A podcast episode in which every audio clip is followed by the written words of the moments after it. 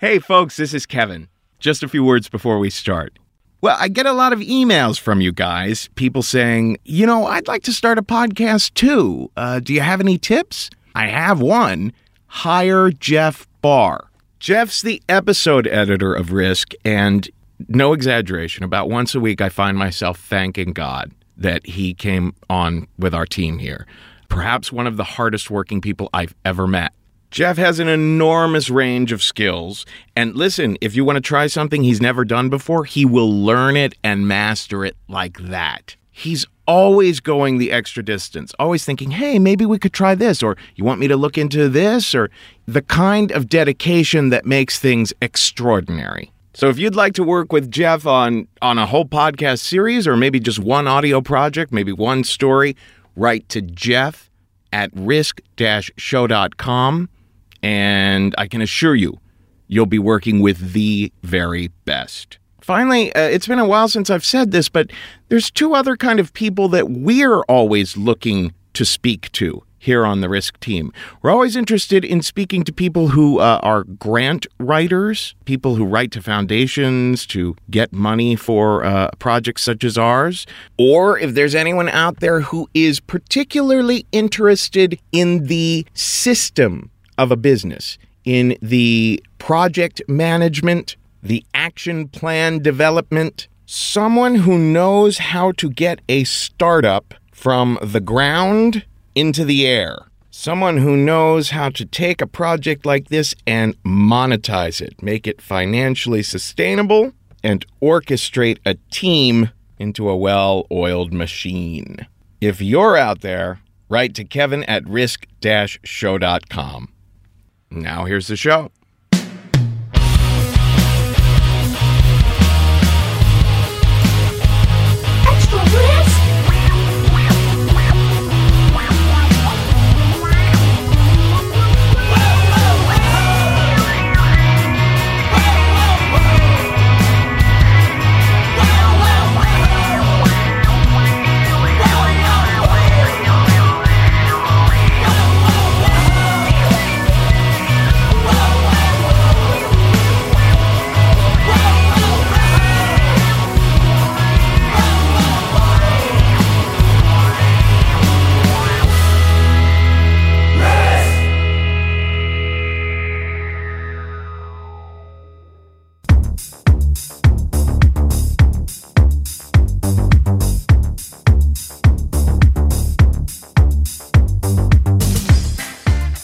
Hello, kids. This is Extra Risk, where we give you just a little bit more of the show where people tell true stories they never thought they'd dare to share.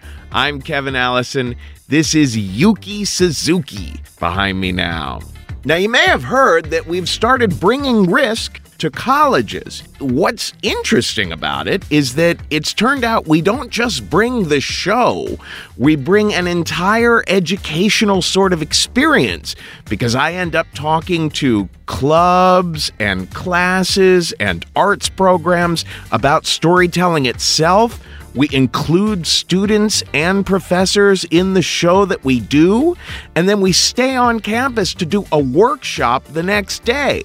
It's kind of a perfect marriage because college campuses are, you know, where everyone's trying to figure out who they are and where they've been and what to make of their life experiences. So when we show up on campus, it is not just a hell of a show, it's a valuable experience for the community. So, what happened with Wesleyan was a student named Carolyn Cohen wrote to tour at risk show.com and she said, Hey, I'd love to do whatever I can do to help Risk come to my school. And through Facebook, she spread the word to other students on campus hey, let's try to bring this here. And enough students expressed interest that the school itself was like, all right, let's bring it. And you can do that too. Just write to tour at risk show.com. And one thing that was especially nice when we went to Wesleyan was being able to spend time with Kamau Bell, who you're about to hear. Uh, Kamau lives in San Francisco and he performs all over the place, but things just lined up so that we were able to be there at the same time. And it was just a real pleasure getting to know him. Such a smart, sweet guy. You can find him at wkamaubell.com. That's W K A M A U B E L L.com. So here he is now at Wesleyan University, Kamau Bell, with a story we call Baby Got Gas.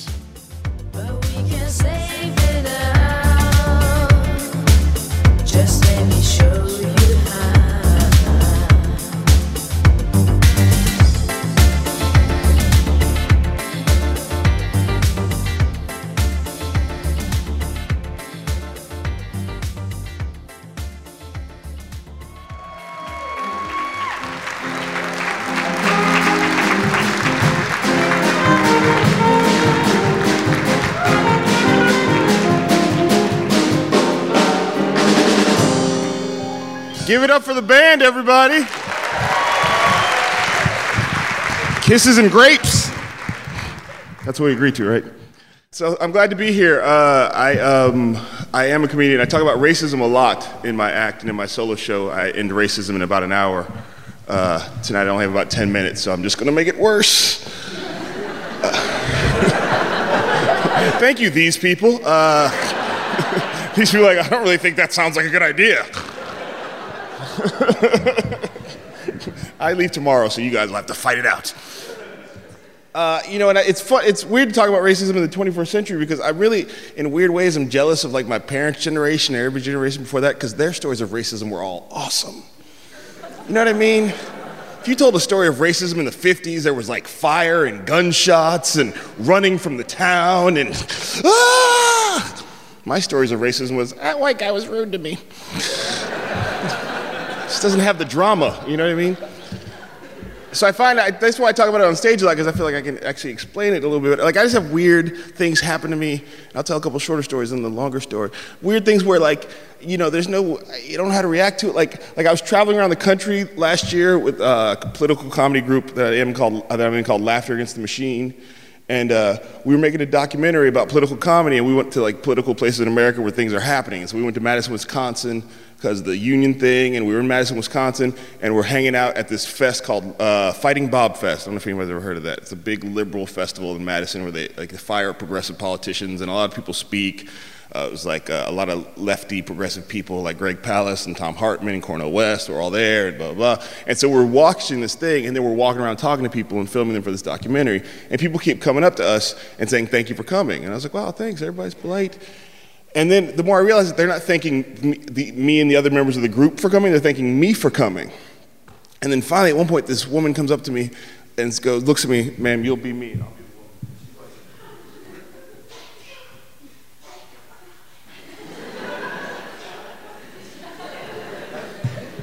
And that's when I realized, oh man, these people think I'm Cornel West.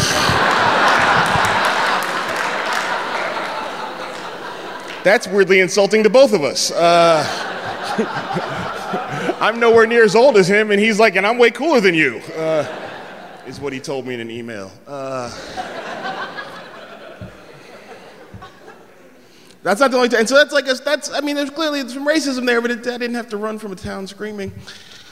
Uh, And that's not the only time. I'm not going to put stuff like that only on the Midwest. You know, a lot of times in this country, we try to put things on the, the ignorant stuff on the Midwest and the South. But I live in San Francisco. Uh, yes, I hear there's a lot of San Francisco in Wesleyan. Uh, so I live in San Francisco, and uh, like I was at the, I went to a lunch with a friend of mine, and the, the, waitress, the server, was giving us really good service and being kind of like weirdly sort of flirty with me, and ex- like she was excited to be around me. And I was like, well, that's I do have quite a popular YouTube channel. Uh, 6,000 views and counting.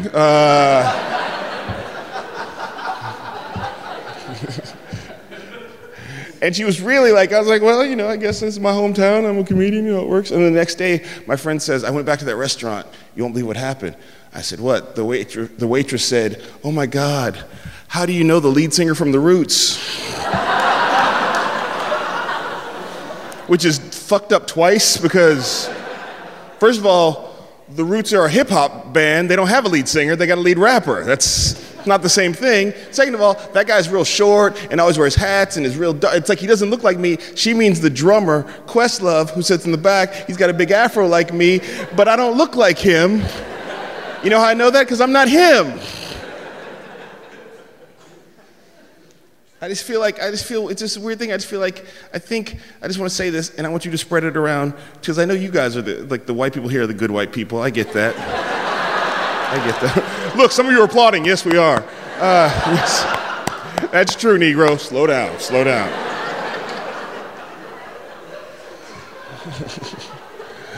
But you know, like I just feel like just go tell your other white people because you know you're all related to ignorant white people. You know you are. You know we're all related to ignorant people of every. You know, just just let them know that more than one black person can have a nappy afro at one time. Uh, we don't hand them out individually and say, "Okay, Questlove, you get it for the first six months, then Cornel gets it." What would those white people have done in the '70s? I see Michael Jackson everywhere. So it's you know stuff like that. It's just these weird little stories of of racism. Like traveling, like being a comedian, I'm on the road a lot. And when you first start out in comedy, you have to take gigs that you wouldn't, that common sense tells you not to take. But you're you're trying to get gigs, so you take gigs in places like Lovelock, Nevada. Which why would you name a place Lovelock? You know, like the love is locked out. Like literally, I had to take a Greyhound bus to Lovelock, Nevada, which is the middle of nowhere in the middle of nowhere. And I told the driver I was getting off in Lovelock, and he was like, "Really?"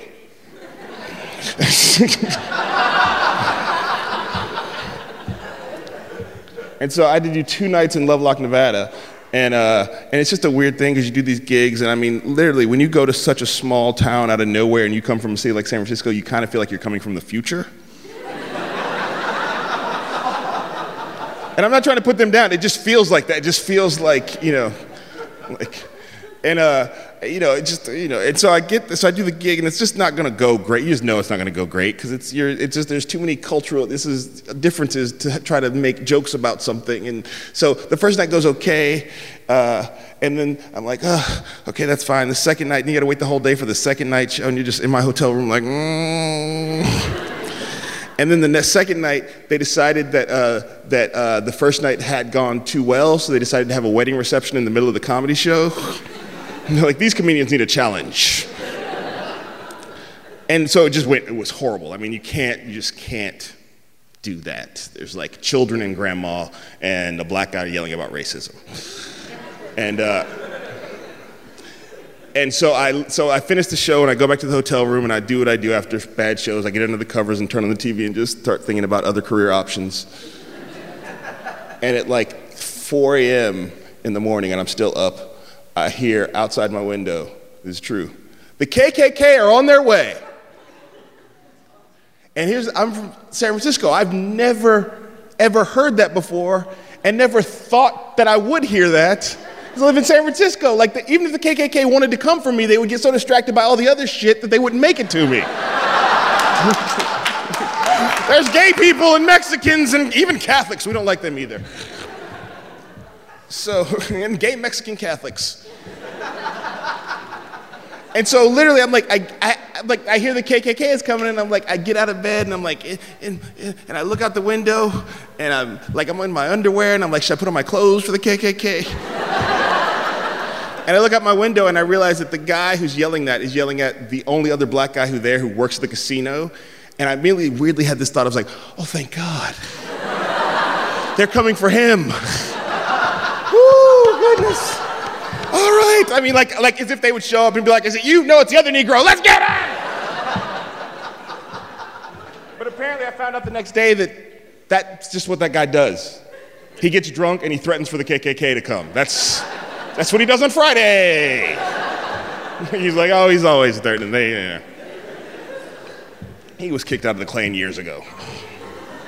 So it's just weird. So, so that's like my base. Like I just have all these weird racial experiences. But then recently, uh, it's like I'm having a whole new perspective on race because uh, me and my wife had a baby. Actually, she had the baby. I got a baby. that's way, way better. if you can choose between having a baby and getting a baby, get a baby. Clearly, I'm only talking to the lesbian couples. Uh, Yeah, that's way smarter than a lot of people gave it credit for. Thank you over there. So, and my wife is, is white and I'm black, and uh, so we, and so that means the baby is a mixed race baby, and so it's like a, just a whole new level of like thing that I had not thought about or prepared for. So, like, the, my wife, the, the baby's eight months old now, and uh, and she's adorable because that's how it works when you have a mixed race baby. That's just an, that's just evolution helping out, you know. Look, you're black and white. That's gonna be confusing. People are gonna yell at you. You're not gonna fit in any world. You're adorable. it's evolution. It's just. so, I mean, she's really, really adorable. Actually, hold on.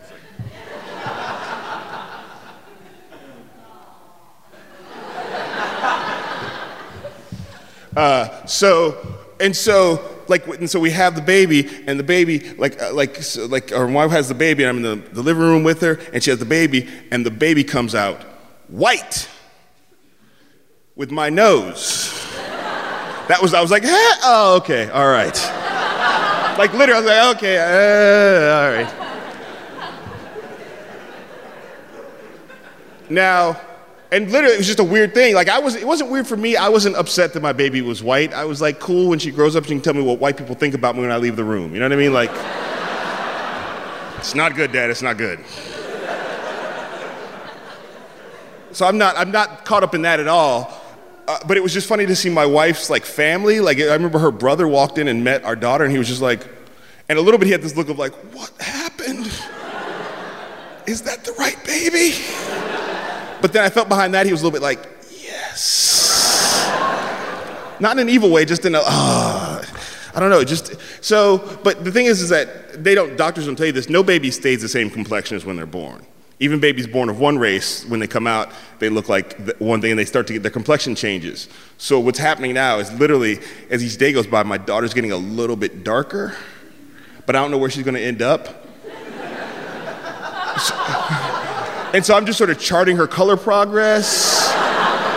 Sometimes I take out a Michael Jackson CD and I'm like, it's dangerous, it's dangerous today.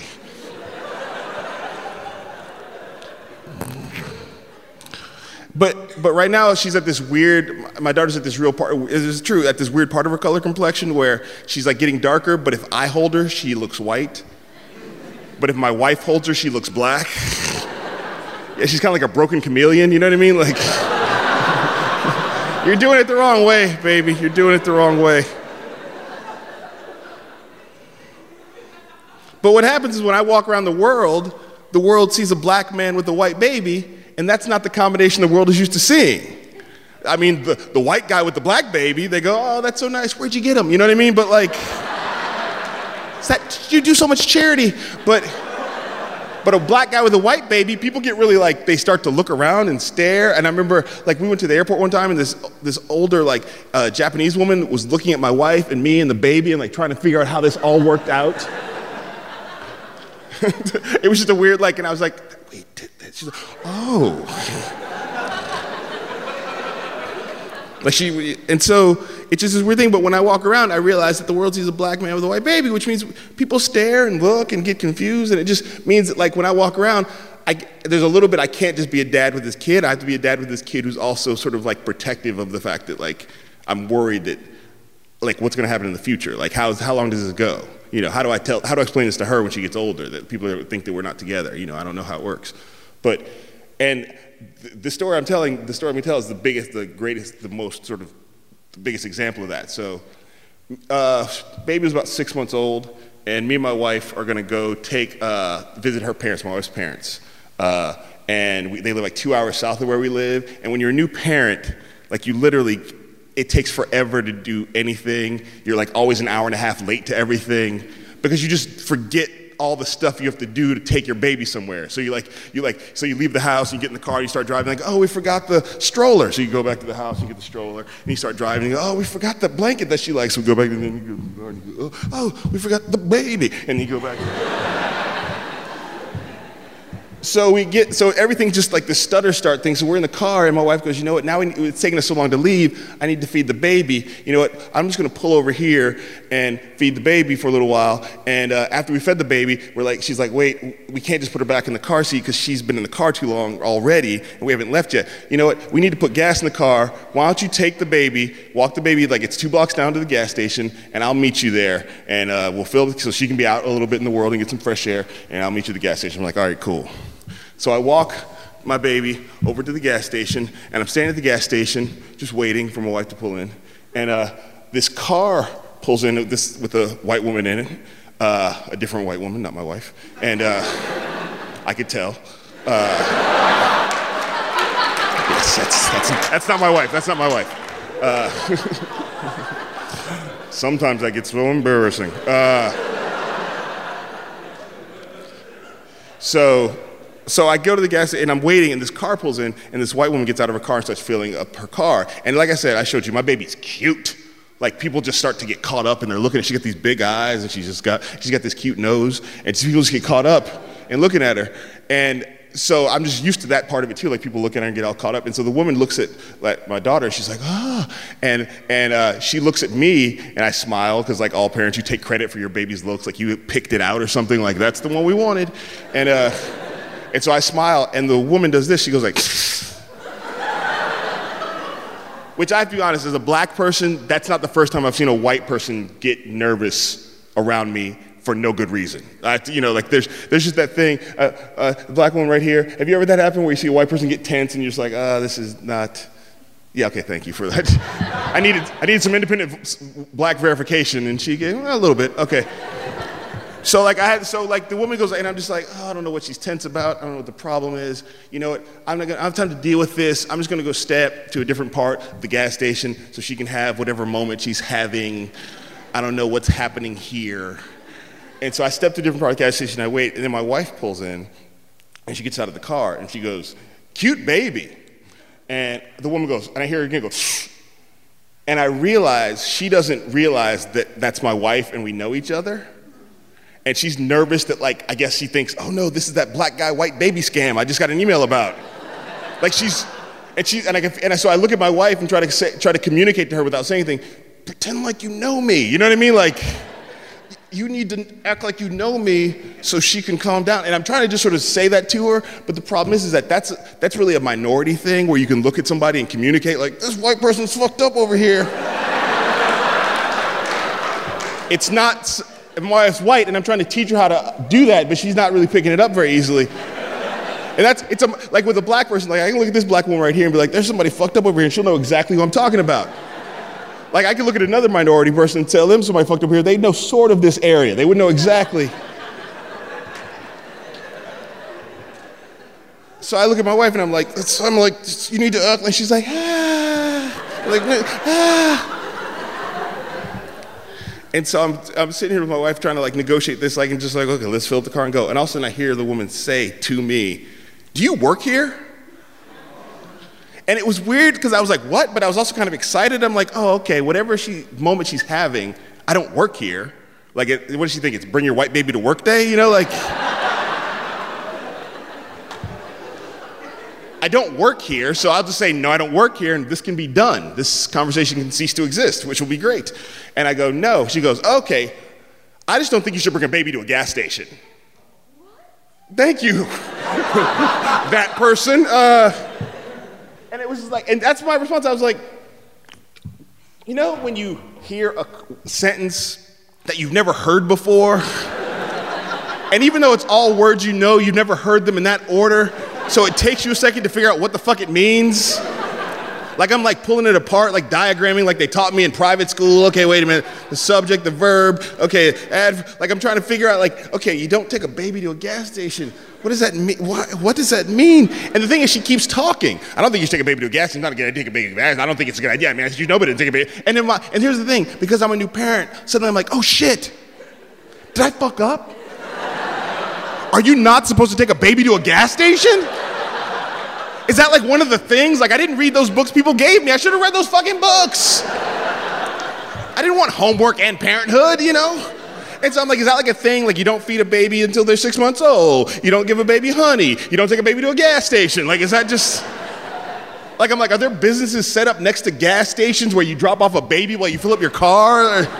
Like, I'm, and here's the thing she's giving me a homework assignment for a class I didn't sign up for, and she's expecting me to take the test right now. And I'm like, oh, do I take the baby to a gas station? I'm just like, and I'm doing all this work, and here's the thing she keeps talking. And so suddenly I'm like, I'm like trying to go back throughout my entire life. And I, my whole life flashes before me, and I'm trying to remember every time I've been to a gas station. and trying to see picture if I've seen a baby there.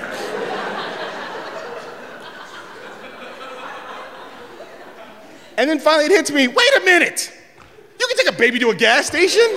You can't take a baby and stick them under a car at a gas station. But you can take a baby to a gas station. Like, what are you doing? Like, what do you think is going on here? And so I look at her and I go, I'm just like, okay, look, lady. This is my child. That's my wife. We are in control of this area. And a little bit what I kind of felt like I was saying is like, I've already got a white woman who's in control of me. I don't need your help. And then she got in her car like, oh, and was like, drove off angry. Like I had somehow done something. And here's the thing I was mad about that for like six months. I was just so angry about like I just said something. I should have done something. I should have said. Like that's how racism works in the 21st century. You don't get any physical scars a lot of times. You just walk around fucking mad at people who you've never will see again in life. And I'm like, I wish I should. I wish I could find her. I just want to. Just want to fucking. Just want to. I just. I just. I, I just. Like I was like homicide. Like I didn't want to kill her. I just wanted to like rip her face off and like dice it up into a casserole and then serve it to her family. And when they go, wow, this is delicious, mom would have loved it. I was like, ah, ha, ha, ha, ha, ha, ha, ha, ha. And that's my story. Thank you, everybody. Good night.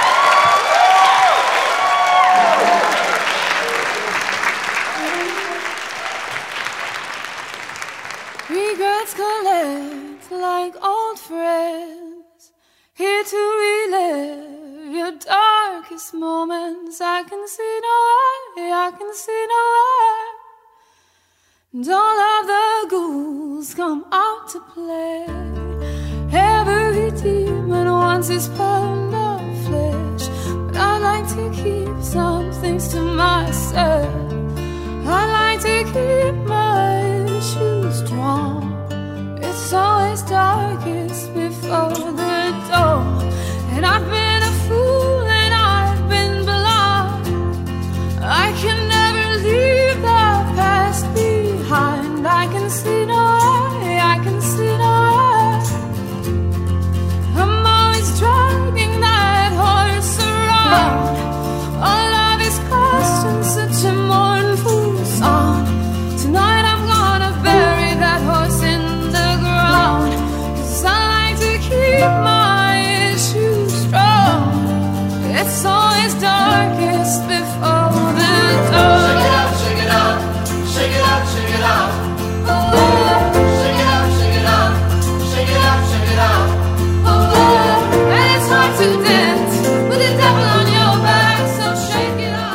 That's all for this go round, folks. Florence and the Machine behind me now. And don't forget to check out our all star episodes Lisa Lampanelli, Michael Ian Black, Kevin Nealon, Adam McKay, Sarah Silverman, Nick Swardson, Marc Maron, Kerri Kenney Silver, Samantha Bee, Paul F. Tompkins. We're talking amazing episodes there, folks. You got to go check them out at risk-show.com slash shop. And don't forget to tweet to Rolling Stone at Rolling Stone, to Entertainment Weekly at EW, and to the New York Times at NYT underscore arts. Tell them to review risk. That's the hashtag review risk. If you don't have a Twitter account, email the arts at nytimes.com, EW underscore letters at EW.com, and RS editors at rollingstone.com. And did you know that the same people who bring you risk have created a school called The Story Studio? You can find us at thestorystudio.org. Nine week workshops, or weekend workshops, corporate workshops, or one on one storytelling training, even online over Skype. Practicing storytelling is useful for so many people in so many different ways. Folks, today's the day. Take a risk.